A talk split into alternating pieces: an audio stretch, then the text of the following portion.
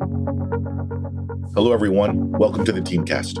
I am Dr. Preston Cline, Director of Research and Education at the Mission Critical Team Institute. The Teamcast is a show where my colleagues, Goldman Ruiz, Claire Murphy, Harry Moffett, and myself, along with our guests, discuss all things mission critical teams.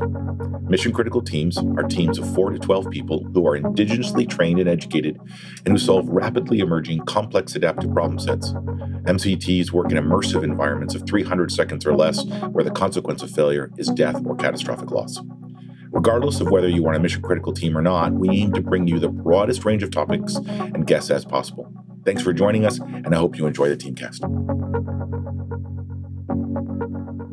Hi, welcome to the Teamcast. My name is Dr. Preston Cline, and I'm joined today by Chris Warner, a famous mountaineer, a legendary mountaineer now, who has just completed a few months ago as the second American to complete all 14 of 8,000 meter peaks and has been somebody I've known since I was about 22 years of age, in which I first became a wilderness guide. He was one of my first instructors. And in the years, as you'll see during this conversation, is somebody who our lives have intersected over the years and decades, many different times in many different places on many different continents. And so today, we're going to have a continuation of a conversation we've been having for 30 years, which is how do people learn to navigate uncertainty? How do the teams operating at the most edge of things, like mountaineering, like the worlds that you all work in, how do we think about teams, about partnerships, about navigating uncertainty? And so, with that, I'd like to welcome Chris Warner to the Teamcast. Thanks, Preston. It's an honor to be here, especially for two guys who have more gray in their hair than we could have ever imagined. Yeah. Well, the, the one thing I wanted to say to you is both you and I, I remember us first meeting because we met in the woods of New Jersey at a place called Project Youth, founded by a guy named Phil Costello, who basically came up with a program to work with kids that nobody else wanted in a place nobody else wanted to be, which was New Jersey. And you and I had been juvenile delinquents. And so right away, we're like, oh, yeah, we, we see the look in each other's eyes. And so mm, I want to sort of ask you about that. Do you think that there is strength in being a juvenile delinquent in that young age to what you do now. Oh, 100%. It's funny because I've also had a lot of success in business and there was a statistic, I don't know how they got this statistic that 21% of self-made millionaires at one time sold dope. Yes. So I think we we learn a lot from our transformational experiences. And I was so successful actually as a 15 year older that I was recommended by my parole officer to go on a Project Youth course.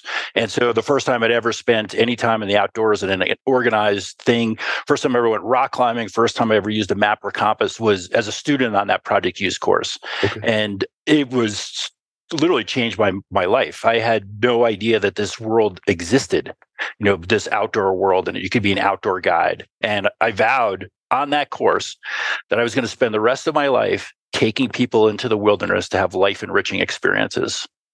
Yeah, my judge and social worker sent me to Special Olympics. Uh, yeah. so very. Uh, by by the way, as a, as a worker, not as a participant, but that you know, that's what got me into the whole thing. And then later, the Ronald McDonald House Camp for Kids with Cancer, and then Project Youth.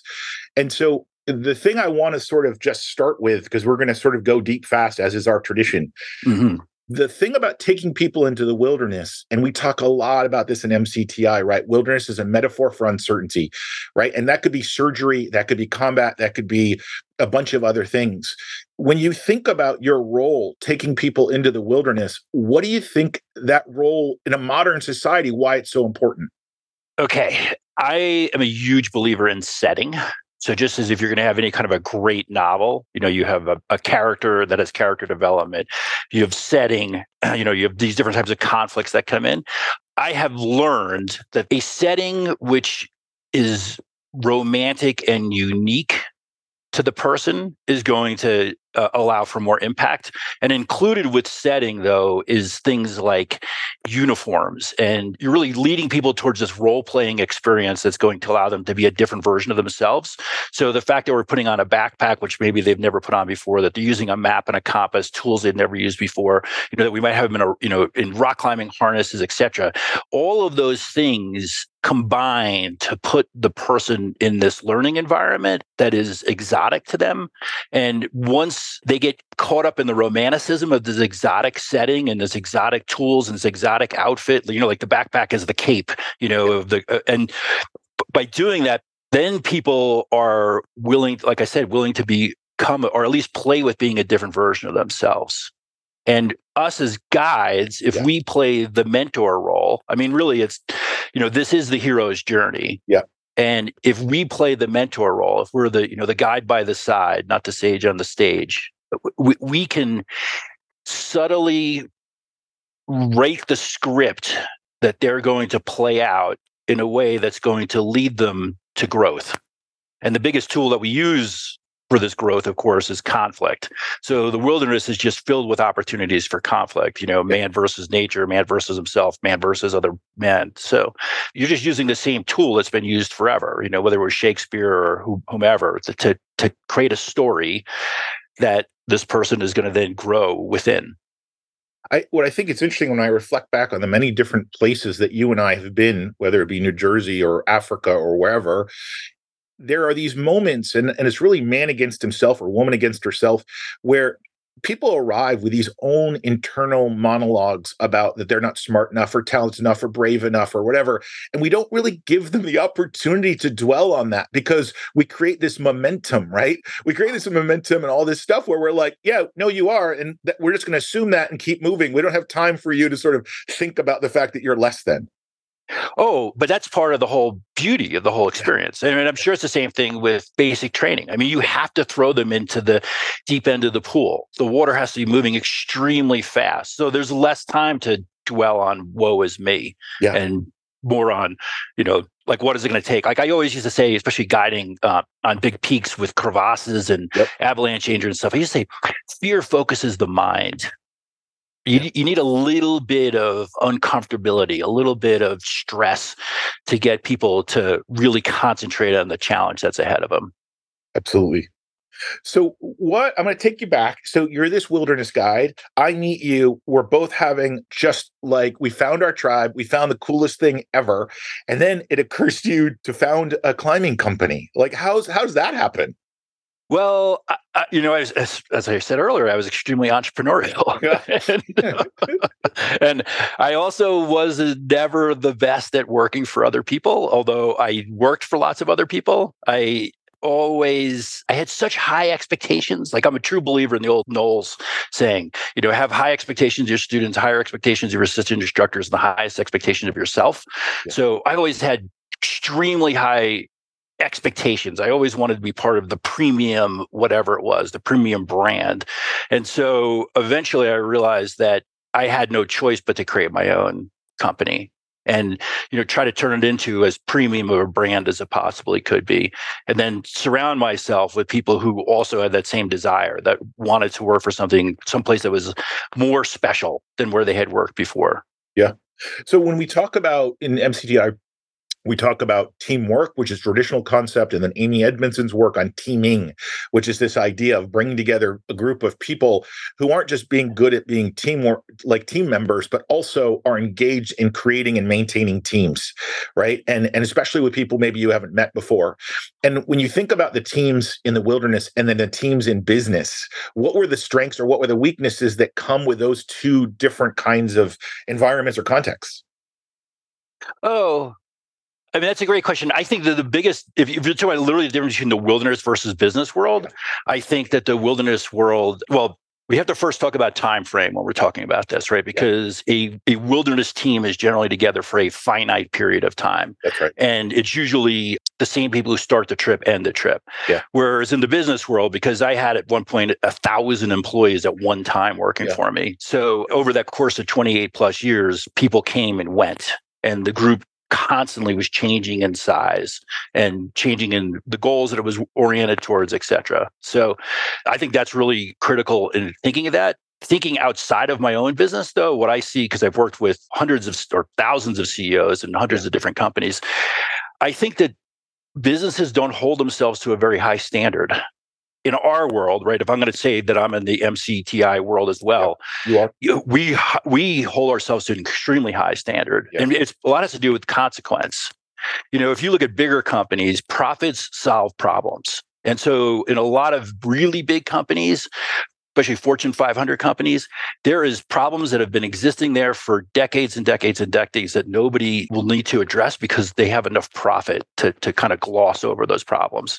And when you look at entrepreneurial companies, you know, startups, et cetera, especially when they're bootstrapped, they, they can't put up with those problems. They have to address them. And so they have a greater opportunity to morph, you know, evolve quickly than these larger companies do. And when I go into companies, the ones that I've learned to like the most are the A plus companies because they're desperate to get one to, to you know one tenth of one percent better. Yeah. When you go into the B plus people, you know you're going to give the same content that you gave to the A plus people, but the B plus people will never implement it because they're just too stuck in their ways. They, they they seek comfort as opposed to excellence. And then when you go into the D plus companies they're so dysfunctional right? Yeah. that yeah. they're just trying to survive. I mean it's maslow's hierarchy of needs. They can't they can't be self-actualizing when they're trying to figure out how to get a drink of water. That's right. Yeah it's it's interesting MCTI gets requests from corporations to work with them, and 99.9% of the time we say no. And the reason we say no is for the reasons you just outlined, right? Because and our teams, you know, they want to talk to us, for example, about risk. And what I say to them is, you can't really talk about risk without talking about urgency, criticality, and consequence. Mm-hmm. Like if you mm-hmm. if you don't understand yes. the temporal environment, if you don't understand the consequence or the criticality, I can't actually engage with you because it's just a theoretical kind of conversation. And then secondly, to your your point, the team we work on are teams of significance. They're working on significant problems and they feel yep. that they're working towards something of significance. Each member does. And so if you don't have that, you won't understand the words we're using. So that when you go up there and, and you say the same words, they just don't understand them. Yeah, uh, but I would. Uh, I'm going to push back just a little bit for this, okay. maybe for the intellectual sake here. Yeah, you will find organizations that are desperate to get one tenth of one percent better. Yeah. And those organizations would love to be part of that conversation. Yeah. Because if you were A plus, and you know, this is you, I really truly remember this. I was working with the coaches of the Ravens when they won the Super Bowl. Yeah. And it was so fascinating because they were so intellectually engaged in the content that I brought yeah. And it was because they were so desperate to get one tenth of one percent better yeah. that they looked at everything as something they could learn from. That was their culture. And John Harbaugh, the the head coach, you know, he created that culture within his organization. So you do find companies that create that kind of culture that have the CEO that is just so unbelievably curious and humble you know he's he's passionate and humble that's the person who's interested in that conversation that's also the person who knows how to build a high performance team yep and the part of the way reason they can be so curious is because they've taken out a lot of the petty dramas from their work world. And you know, you do that by how you select and who you choose to keep on your team. And if you keep the B players and the C players on your team, which so many companies do, partly because they have these stupid HR practices that allow them to do this, but but also partly because there's certain times that people can hold you hostage. If you have this amazing salesperson or this amazing engineer who everybody thinks is the source of all profit, then you let that person, no matter how dysfunctional they are, you let them stay and they just they hold your organization hostage. So it's really the rare, extremely rare, but thank God they exist CEOs out there who can be part of the same conversation that a special ops or covert ops team can be part of. I, I agree, and and that's why I said ninety nine point nine because I think yep. my, what I found is that they are very rare and they are often fleeting, and meaning that there's a time and a place where they can do that, and then the bureaucracy starts to take over. Oh yeah, hundred percent. I mean, I, I, love Ricky Gervais's, who is the you know the the creator of The Office. He yep. has this org chart, and it looks like a pyramid, and at the top of the pyramid, instead of CEO, he wrote the word sociopath. Oh, wow. Yeah. And at the bottom, uh, which would be like all of your front line employees, he wrote the, wrote the word losers. And they're not necessarily social losers. Well, they can be. They, they're certainly economic losers, right? Yeah. They're the downtrodden. And then the, the bureaucracy he calls the clueless class. And yeah. his theory is that the bigger the organization grows, the bigger the clueless class. So these layers and layers and layers of bureaucracy. And, you know, I've listened to a bunch of your podcasts and you can hear that undertone in a bunch of the podcasts that you've done in the past yep. where this mid layer of clueless you know the clueless class the bureaucrats yep. come in and just make everything infinitely more difficult yeah, there's research on that called the frozen middle, right? Which is, you know, the people on the ground trying to get it done, the bosses with big ideas, and then the frozen middle that just trying to keep the train on the tracks, but invariably without intending to. Often, you know, we assume good actors, eh, they invariably slow everything down. Yeah, this is a plague upon business in the United States. Yeah. And sadly, it's I think MBA programs really push this. And yeah. we push it partly because we assume that our frontline employees are clueless, right? Yeah. Or excuse me, that they're losers, right? And so we create tons of KPIs, like all sorts of metrics that people have to live up to, instead of just inspiring them to do their best work. Yeah. And you know, the, a, a good leader, as you well know, is able to harness the discretionary energy of yeah. their team yeah. towards a goal. Yeah. That uh, like if you're your average employee in the United States, you know, you're probably putting in like say, let's let's just say you work a 40 hour week. Let's assume that you're really good for those 40 hours, but you're probably not. So uh, what we want is people who wake up at three o'clock in the morning to solve our business problems. Yeah. And when you have those kinds of employees in your company, you're going to make ridiculous profits. I would love to go down this path, but it's filled with darkness. So I'm going to go in another yes. direction. yeah. so one of the really interesting things I was telling you was we were just talking about sports, and MCTI is currently doing some work with some F1 racing companies, and and the reason for that is simply because there we're looking at the role that simulation is uh, playing in the training and developing of elite teams, and F1 is one of the leaders on those simulations. Mm-hmm. And in that research, which is super fascinating One of the things they found out was that because they have so many biometrics on drivers and so many sensors in the car, they can track performance at a, at a level that almost no other sport can. And so, one of the things they found out is that when a driver first gets married or first has a child, you can see it in the data. The next day after that child is born, their performance changes. It, it's degraded. They're a little more hesitant. They're a little more thoughtful about the fact that there's another human they have to be in charge of. And and what happens is those drivers either either shift existentially in their head and say, "Yep, um, that's in the calculus. I still want to be a great driver," or "Know what? I, am going to do something else because I want to be around to raise my child." And by the way, this is not pejorative. I'm not saying that mm-hmm. one is a good or a better choice, but it is the equation. And so, in 2005, you have a daughter. You're a person that lives doing extraordinary and exceptional things at at pers- a great personal risk how did that calculus go on in your head about those kind of existential sort of changes?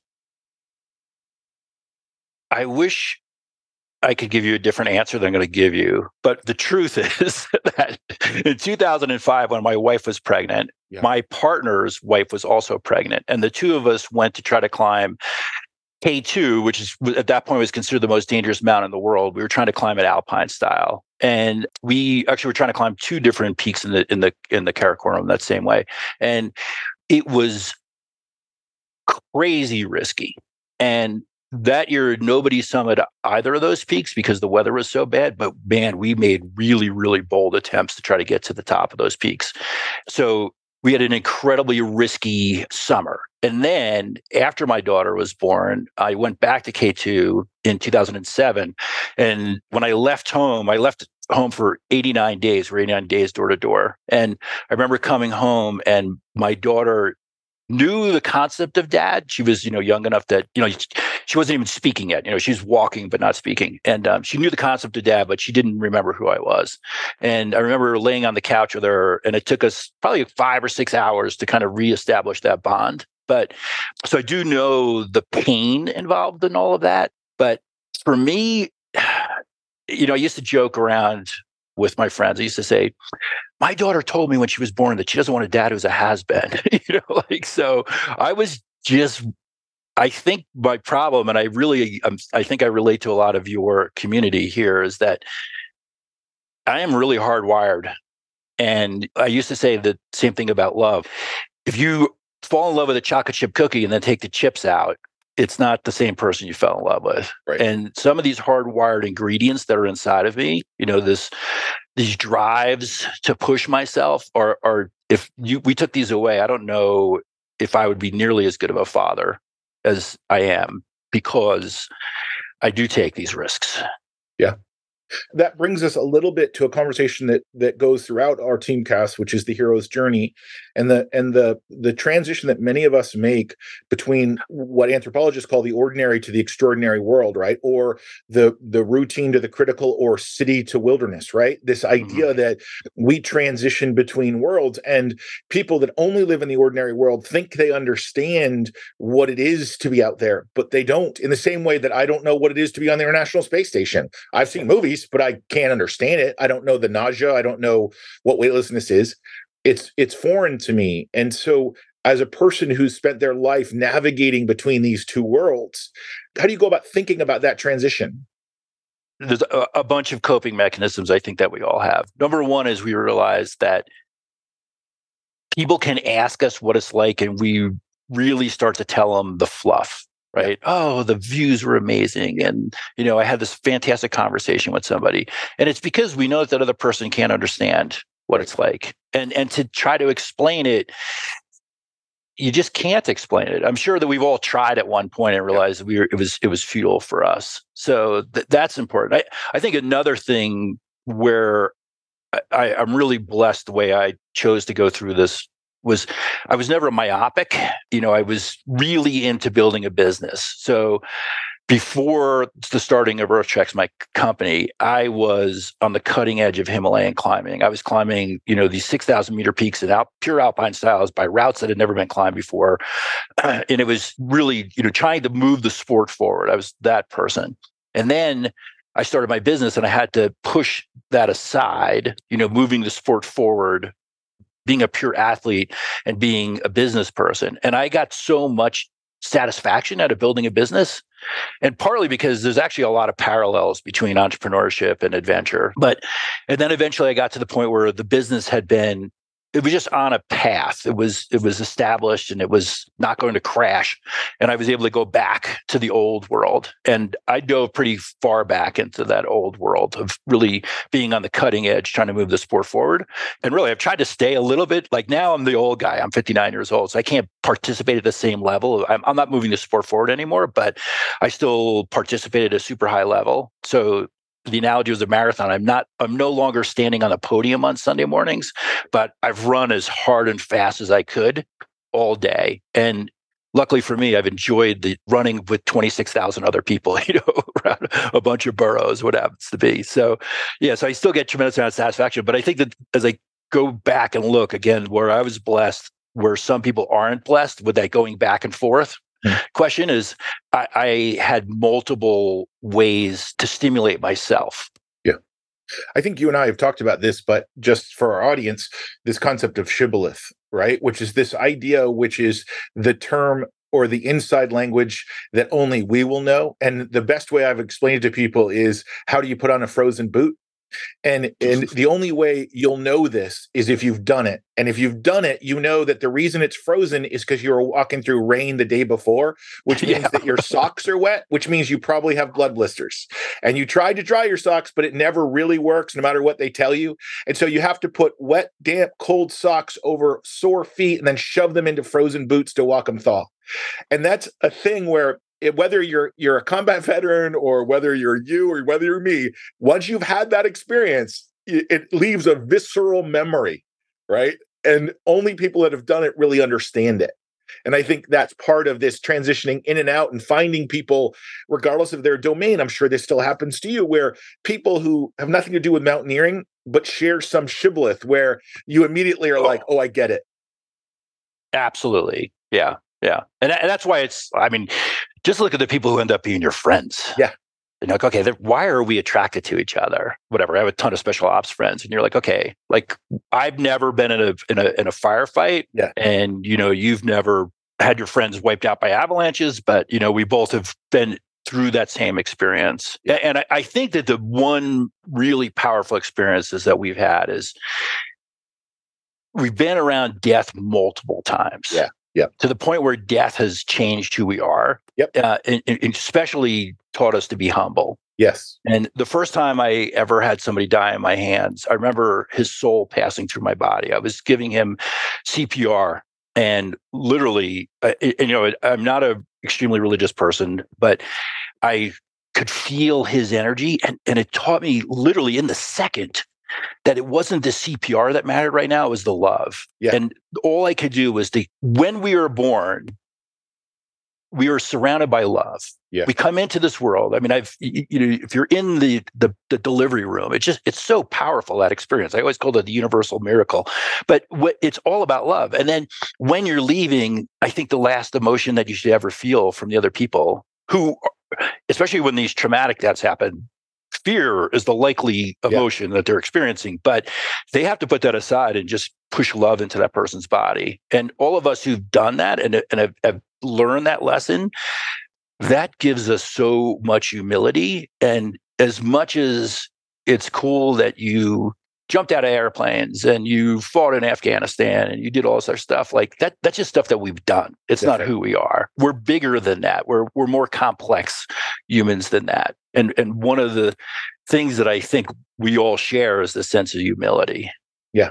I think uh, honestly, the people in the ordinary world give us credit for the wrong things sometimes. I think yes. they pay attention to the summits and they don't pay attention to the things you're talking about, right? So, my social worker, going back to what we first started, one of the last pieces of advice she said to me was, you know, I said, Hey, uh, any thoughts before I, I leave and we probably won't see each other again. She goes, she just looks at me as I'm walking out the door and she goes, never forget that at the very edge of things, some problems cannot be solved in the absence of love. Wow. And yeah. as long as you and I have known each other, right? Most of our conversations, in honesty, have been around us working with students who are struggling to be better than they think they are.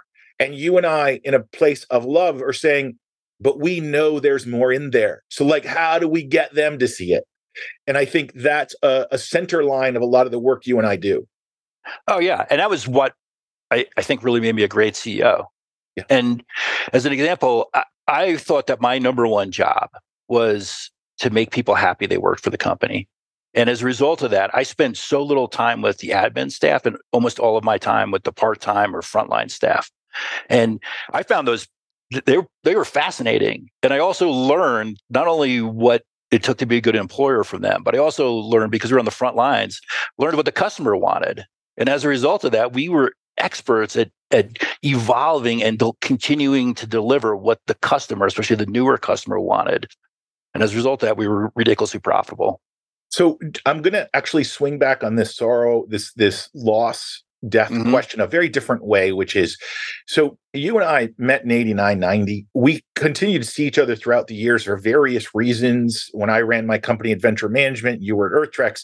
And then you started working with the Wharton School, uh, running expeditions for them with Mike Useem. Mm-hmm. And then in 2007, I got a job running those expeditions. And once again, you and I find each other working together, which was awesome. Just amazing small world stuff. And then in 2008, I was getting frustrated because my research at Harvard was theoretical on this idea of studying understanding risk and uncertainty, in which you and I had many yep. conversations. And I'm going to pause there because it's worth noting that you and I, over the years, have had many conversations about this concept of risk and uncertainty. And I'm just curious, as you have now continued to evolve, if you're if your thinking on risk and uncertainty has evolved. You know, I had a really intense fall, actually, maybe since the beginning of the summer. And th- there's these 14 8,000 meter peaks, the tallest peaks in the world. And I became the second American to summit all 14, but it was a 24 year journey. Yeah. And I went on 28 different expeditions to try to just get 14 summits. So I failed 50% of the time. The week after I succeeded and came back to the United States, I woke up on a Saturday morning and my phone was blowing up. Yeah. And I was like five o'clock in the morning and I looked at it. it was 25 plus messages from Nepal. And some really good friends of mine were on a peak called Shishapangma, which is the 14th tallest 8,000 meter peak, and they were on their 14th 8,000 meter peaks. So they were about to finish their their their journey, but four of them were killed in a in a in two separate avalanches actually, and it the reason I was getting all of these calls was because nobody had the contact information for one of these women's family in the U.S. Yeah. And it became my task to hunt down the family and to deliver the news that their 40 something year old daughter had died. And this was a family that had no experience in the mountains. You know, their daughter did, but they this was a, such a foreign world for them. So it became this was a gift to be able to be with this family for this weekend and really try to help them understand and just navigate this, you know, completely foreign world and obviously this horrendous tragedy. So has my appreciation for risk changed. My understanding of the consequence has become stronger through lots of personal experience. But I don't think it has changed. And the reason I say that is because not only have I survived those 28 expeditions, but I've never lost a partner. And the reason I failed so many times is because I think I was really good at assessing the dangers and knowing when to turn around. And five of those turnarounds, five of those failures were to save the lives of other people who had something terrible had happened to them. They had overextended themselves in some way. And so five of them I was rescuing people and two times they died on me, but we gave our best. In fact, maybe we gave better service during the deaths than we did during the, the live evacuations. But somewhere along the line, it was impressed upon me that your job is to manage risk. And the way that we manage risk is certainly through education and experience, right? Because they really go hand in hand. But no, I, I used to when I would, I guided Everest through different times, and we used to teach people that there was 19 ways that you can die on the way to the summit. And that was because we as a group had listed every possible way we could think of that somebody had died. Yeah. And it ended up that we came up with 19 different ways. And when you look at the statistics, and this is this is a truth that stays today, the top four reasons why people die on Mount Everest is because of human error. Yeah. So the, the mountains don't kill you, you kill yourselves on the mountains. Yes, there are some small portion of people who are killed by the mountains, an avalanche that starts, you know, 6,000 feet above their head or something like that. But yeah it's human error. I mean, people overestimate their abilities. They they fail to process the data that's unfolding in front of them. They misjudge the technical nature of the terrain they're on. You know, they didn't bring the right tools and equipment, whatever it happens to be. So, so this is a conversation you and our friend uh, Rodrigo Jordan have had a few times, and and, I, and I'm actually a little embarrassed that I'm about to ask this question because I actually don't understand it. But I know this conversation comes up, which is there you are invested all this time. You're going to go to a summit, and then people you've never met, no, nothing to do with you, have a bad day. And you choose to alter your destiny to support them when others would say, nope, they made their choice. This is their fate. So I guess my question, even though I, I don't understand it, um, why would you support them rather than continue on to the summit? I think at sea level, the answer is obvious. Yeah. Right. Why would you step over a dying body to reach your goal? Yeah. And it really pisses me off, Preston. And we had a, a, another example this summer. Every two or three years, this example unfolds itself on Everest. But this summer on K2, I, happened to be in K2 base camp when this is unfolding. I was climbing the peak across the valley, but a large group, like 150 people, went to the summit in a snowstorm, which is so stupid. And one, a Pakistani climber, he fell about three quarters of the way up and he was dangling from a rope and they were able to pull him back up. I'm not exactly sure what happened because there's never been an autopsy performed on his body, as far as I know. But the, the reality is, of the 150 people there, with a with an injured person, the choice was made not to evacuate the injured person who maybe would have died during the evacuation. The choice was made by 149 people to go to the summit. And that breaks my heart because the summit is just a patch of snow. Right. And you can come back. I mean, I, I, was on K2 three times before I summited.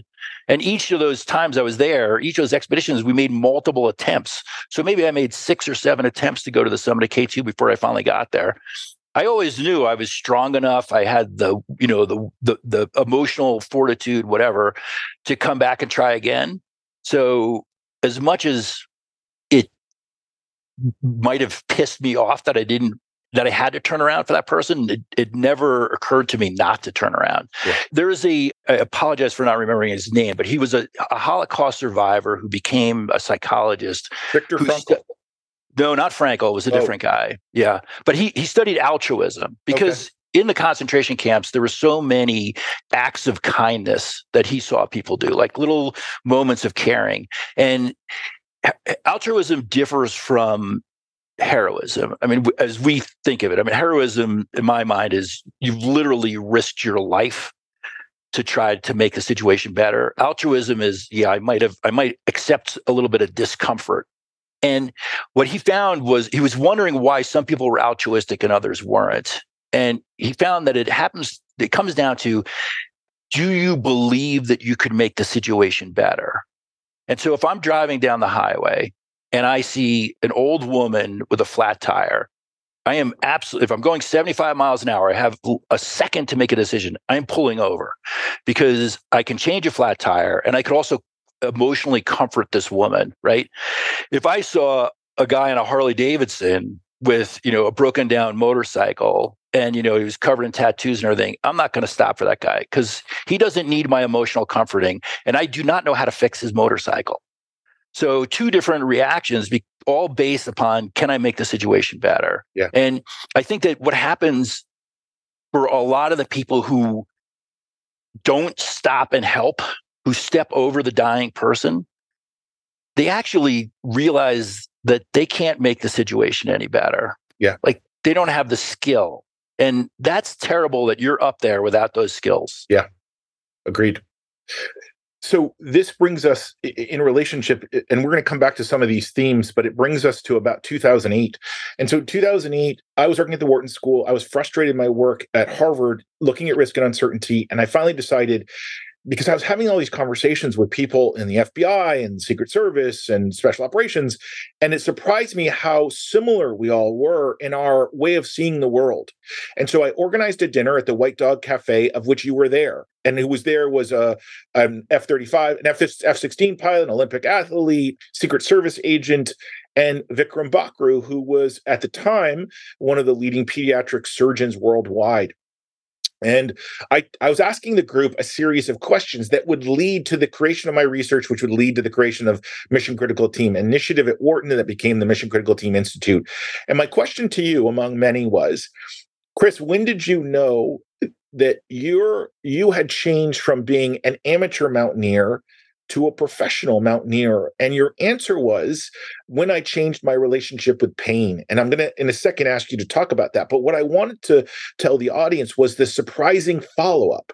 Because as soon as you said that, when he's sitting next to you was Vikram Bakrum, and Vikram said, Oh, yeah, absolutely true for me as well. And all of us turned and we're like, How is that true for a guy inside of a building? And he goes, Because if I do three heart surgeries, on children and the first child dies, I can't compartmentalize that pain and still be 100% available to the second patient. I have to actually mourn that first child in real time. I have to acknowledge a loss has happened, right? And so I want to bring you back sort of that time or even now. And, and you know, we were talking about sorrow a little while ago and pain, and pain comes both at the time you were speaking about physical pain, but I think as I've gotten to know you, that's also true for this emotional existential pain.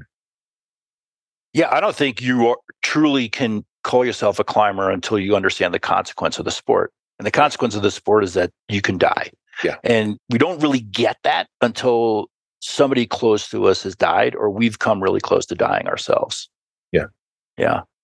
Uh, the physical pain, I think, is just I think it's a lot easier to understand. I mean, it's just like any endurance athlete. You you know, you have to go through the pain cave as part of the, you know, the journey between the starting line and the finish line. Have you found as you've gotten older, has your relationship with sorrow changed? Oh yeah. And I think a lot of mountaineering deaths are really ugly. Yeah. They are extremely traumatic. I watched a man fall 5,000 feet and bounce his way down K2, and myself and the other guy, who was Lieutenant Colonel retired from the U.S. Marine, Rod Richardson. If any of your listeners know Rod, he was probably the greatest warrior of, of our gener- of our lifetime. Two tours of duty in Vietnam. He'd been shot t- four times in the back in Lebanon. He was in every single firefight except for Grenada. He left the K2 expedition to become Hamid Karzai's head of security. He oversaw the Uday and Qusay Hussein firefight. He ran Blackwater's army in El Anbar and then switched to Fortress Group and was sadly killed by Al Qaeda at a checkpoint outside of Baghdad. And when he was killed, he was the Marines, even though he was he was a former Marine at that point. They they leapt to go and get his body and fly him back with honors back to the United States. So he was such a gift. But it was he and I who went to this body who was completely traumatized, and you know his his his hips were pulverized, so his legs were up on you know, behind his head and the back of his skull had been crushed in. And I mean, you know, like those traumatic deaths and just the accumulation of deaths, I think we we are all dealing with some level of PTSD. So the sorrow hit me stronger now? Absolutely. I am more emotional than I was when I was younger. You know, and this is something else a lot of your guys will or people will relate to when I had to call that family and tell them that their daughter was dead. I mean, you know the words you're going to say, and they answer, and you're trying to say them, and the tidal wave of emotion, yeah, hits as you're trying. These words are trying to come out. I bawled crying that morning. Yeah. We recently, some folks might know, I just a few months, uh, not a few months, a few weeks ago, uh, lost my brother-in-law and when I went to spend the week with the family and their kids, uh, you know, I sat them down and I said, Hey, look, a couple of things before we spend the week together. And one of them is grief has its own rules. And so you can't evaluate your performance based on normal worlds. Whatever you say, think, act, whatever, I'm here. It's all good. Don't worry about it. The second thing is grief comes in waves. Eh, they're big in the beginning and then they get smaller, but you need a swim buddy. And so we're here to be your swim buddy while the big waves hit you. And I think more and more those kind of simple sort of rules are really helpful in those moments that we've had dealing with things like that. Yeah. Yeah. I always tell people cry early and often. Yeah. In this conversation you've mentioned partnerships quite a bit and i know that that mountaineers are sort of famous for their partnerships. And i think back to the early days of being on a guide team and in the years that i've known you being on a guide team and partnering with you for learning and doing other things how do you think about what makes a great partnership in your world? Trust and caring. Yeah. And th- these are universal like yeah. a partnership is is dependent on trust and caring. And it's such a strong word to me that it actually was one of the core values of my company. And you know, we thought a partnership is not just how we interact with each other as employees, but with customers, but with vendors, et cetera. But yeah, and and it is amazing how again going back to business how poorly a lot of businesses do at this concept of partnership. Yeah. And they say that only 50% of employees in the United States trust their direct supervisor. Yeah. Yeah. And caring, caring is a thousand little acts of kindness. And they, they say that the number one predictor of future success for a team is do they care about each other? It's one of those things that the thing that you also make me think of in addition to that is for my friends like you in special operations or folks like yourself what's interesting about those friendships is usually those people have some form of controversy associated with them some version of disruption like they they don't get along they don't they're not they're sometimes can be prickly they sometimes can be all over the map and it's this 5% sort of juvenile delinquency latency effect which is you always know that like they may not wear pants today or some other weird thing is going to happen right? But yet if you know if you trust their intent if you trust their caring, it doesn't matter. If it's not out of like, you know, substance abuse or mental health, if it's just them being them, then you can tolerate it all day long. In fact, not only tolerate it, but sort of look forward to it. Oh, 100%. Yeah, no, no. This is, eh, you know, they trust, right? Yeah. As a leader, you have to give trust and then earn trust. Yeah.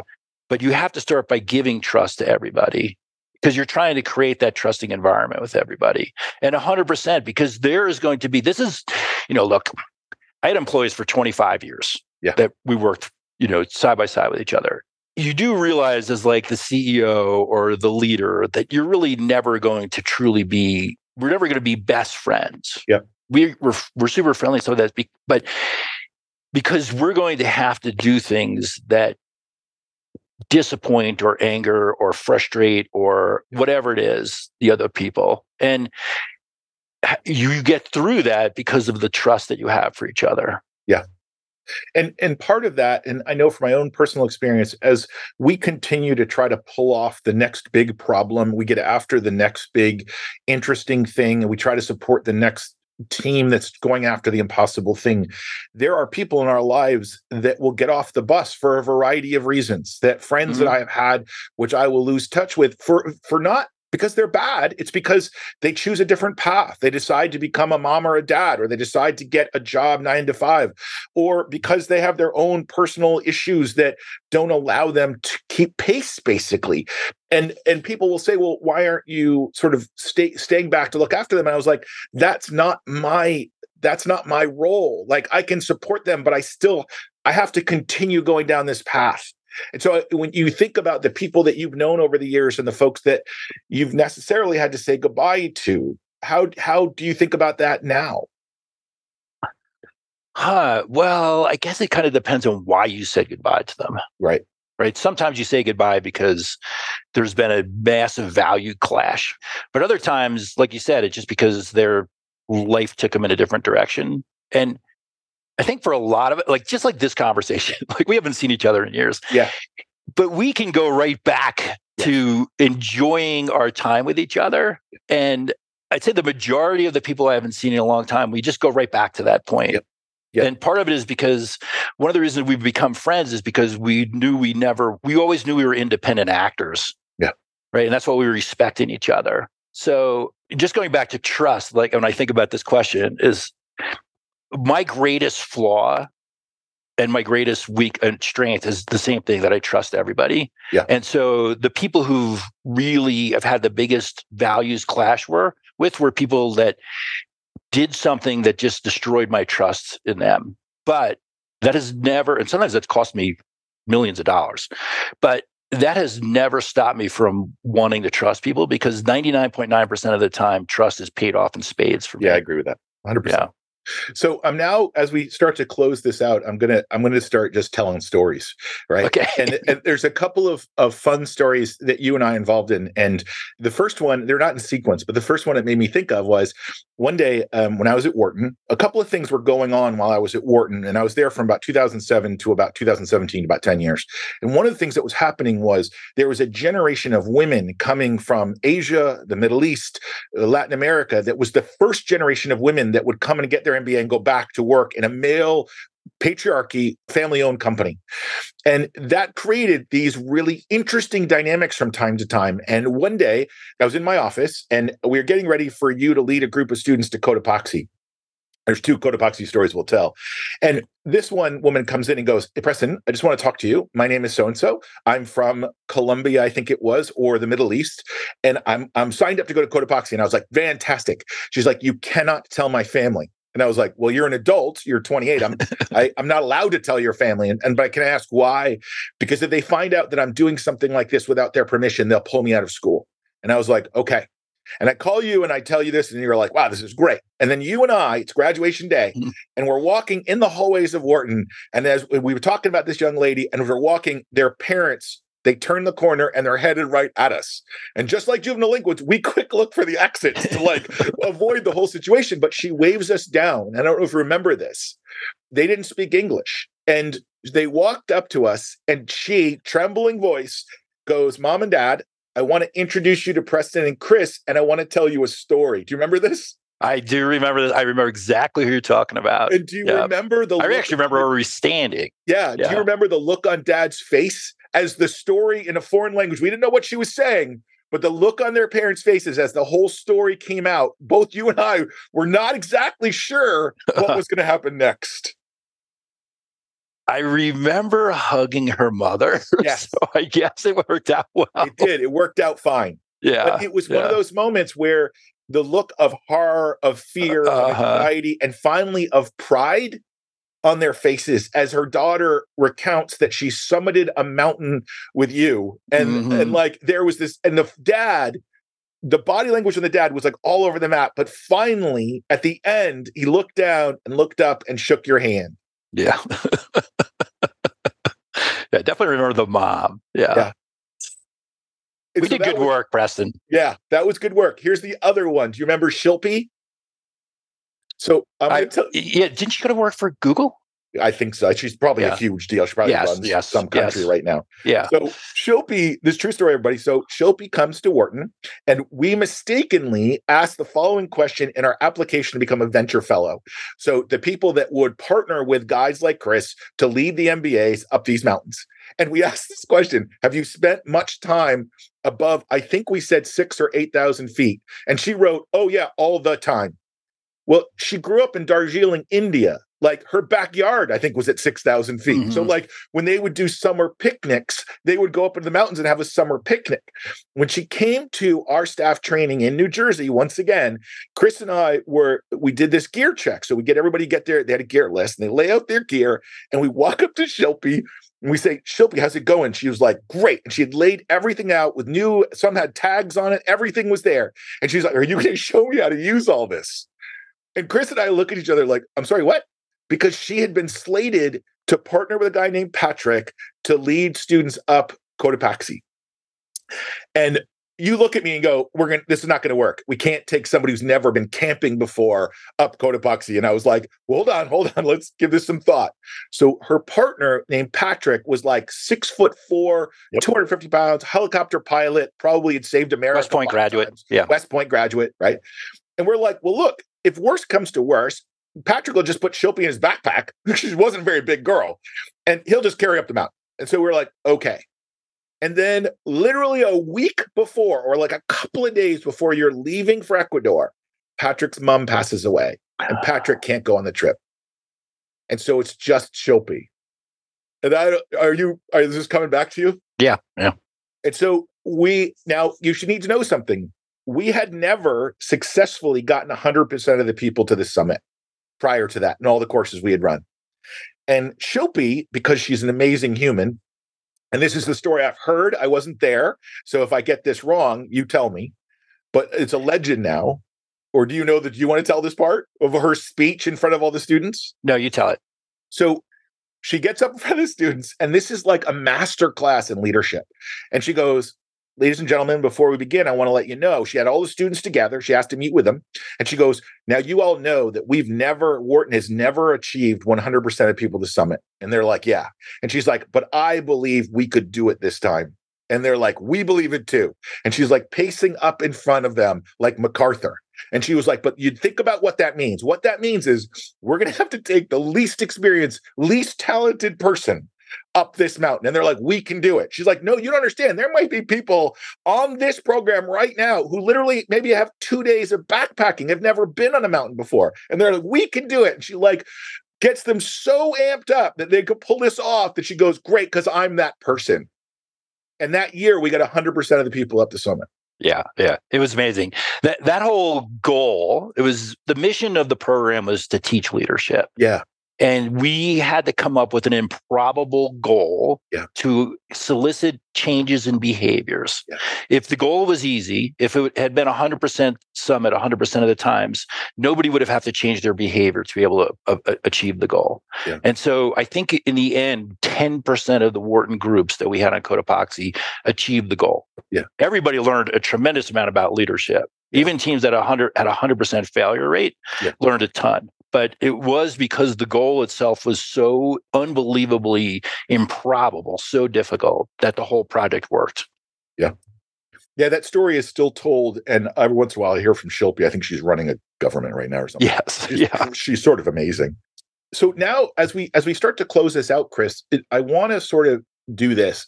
Many of the things that I think about with MCTI, many of the original ideas around teamwork, around uncertainty, about challenge and, and adversity were formed in New Jersey, being cold, wet, tired, and hungry with Yep. kids that didn't want to be there. And I think when you're when you're climbing 14,000 foot peaks, are there still lessons that you learned back then that that you still use now? Oh, 100%. And I'll tell you the most important one this organization, Project Youth, was run by a guy named Phil Costello. And he used to always say, there's nothing as contagious as enthusiasm. Yeah. And I have changed that a little bit to there's nothing as contagious as emotions. Yeah. And eh, absolutely, the emotions of the team will make or break a team. Yeah. And in those tight environments, I mean, this is something, you know, I did a lot of work with the Office of Director of National Intelligence. We were training analysts to go to forward operating bases. So taking people out of CIA cubicles and sending them to Afghanistan and stuff. And the number one thing we tried to teach them was, was this the attitude that you bring is going to determine whether you're accepted in, into this community or not. And the whole thing, of course, is for you to go in there and to be of service to these other people, you know, not a, a source of drama. And so it's all about your attitude. And I've had many, many times I've had to pull people aside and say, your attitude is is destroying the group. So yeah, kind of like that endurance athlete kind of thing, which uh, you know so many of your members of your community going to relate to. It's really when the things get worse, like you know when the shit hits the fan, that we actually become the happiest. Yeah. because we just we love it. We love being tested, and that emotion that we bring in the moment is contagious to all the other people around us, which is why the team ultimately ends up becoming or will be successful is because of the attitude. If you have one negative person, and this is so true, in fact, it's great to the statistics on cynics are that they die younger, they get less promotions in the course of their career, they have less friends, and they make less money. So there's no value in being cynical, right? Whereas the statistics on happy people, they're 12% more productive than their peers. They make more money in the course of their career. They have larger groups of friends and they have overall higher life satisfaction. So it's emotions. Emotion, there's nothing as contagious as emotions. And I learned that from Phil Costello in the woods of New Jersey. Yeah. As we think about the audience and you think about your experiences, we always like to ask people is if you could give people advice to start Monday on on sort of the things that are just critical for you when you're starting a business or you're starting an expedition, what are the kinds of things you'd get them to focus on Monday? Okay. We can make people dysfunctional. Yeah. Everybody showed up on Monday wanting to do their best work. And are we taking care of their psychological needs to allow them to be the highest functioning version of themselves?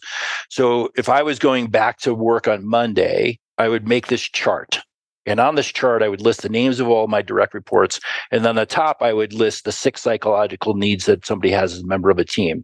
And they are respect, recognition, meaning, autonomy, personal growth, and belonging. Yeah. And if we actively, this is one of the things I love about the work that you're doing. You you take people who are intuitively great at their work and you help them become intellectually great at their work. And the reason that you need to go from being intuitive to intellectual is the same reason you need to go from being the athlete to the coach. You cannot scale your operations, right? You can't teach the next generations how to lead if you're just doing it by being intuitively great. Because intuitively great people are successful 80% of the time, 90% of the time. But if you want to be successful 95% of the time, you need to be intellectually great. You have to study what you do that makes a difference. Yeah. And the, that's why, you know, we go to all these training classes. That's why we read all these books, et cetera, is to try to create or find the words that describe the ingredients that make us excellent. And once we understand the ingredients, that's when we can teach the next generation how to be great as well. And 100% eh, learning and, and consciously checklisting, am I meeting people's six psychological needs, will keep people from becoming dysfunctional. And you see this all the time. You see high performers step into a new community and they become low performers, right? They become disenchanted because somebody's not meeting one of their six psychological needs. And every one of us as a leader has had somebody in our team that for some reason we didn't click with. And as a result of not clicking with them, we did not meet their, their six psychological needs. Yeah. And as, as a result, we took somebody and made them dysfunctional. And those people on the borderline we pull them back into high performance by taking care of the six, you know, making sure we're taking care of the six psychological needs. It's it's really interesting because I am I'm constantly in these conversations with, and I'll pick on the military for a second, where military folks, especially NCOs, have a culture of whining right? And they get into leadership or they get in these high performance teams. And I have to turn to them and go, Do you understand that culture of complaining is you're vocalizing that you're a victim? Do you know that? Ah. And they're like, what? And I'm like, yeah, because what you're saying is you can't, you see a problem and you can't fix it. Except everybody working for you is sort of depending on you to fix it.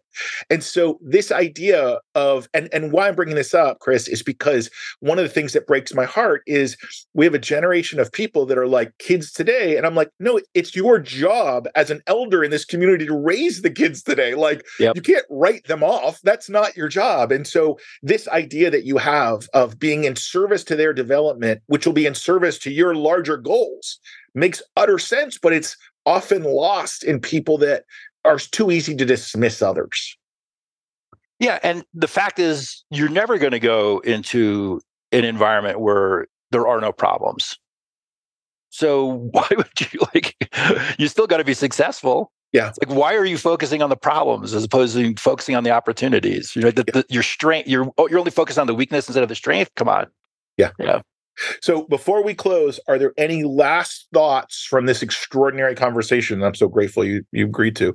Any last thoughts for our audience? Yes. And it really is this concept of you need to be a product of your product. And too often, especially as we ascend in responsibility, we stop losing touch with what happens on the front lines. And really the the more senior you are, really the more time you should be spending on the front lines. The closer to the customer, the closer to the to the people who are operating there, so that you could truly better understand them, and that they they know you're a product of their of the product. Yeah, that's awesome. I literally could talk to you for three more hours, but I want to be respectful of your time and those of our listeners. So I want to just thank you again for coming on the Teamcast, and um, I look forward to whatever shenanigans we get up to next. Thanks, Preston. Thank you again for listening to our Teamcast.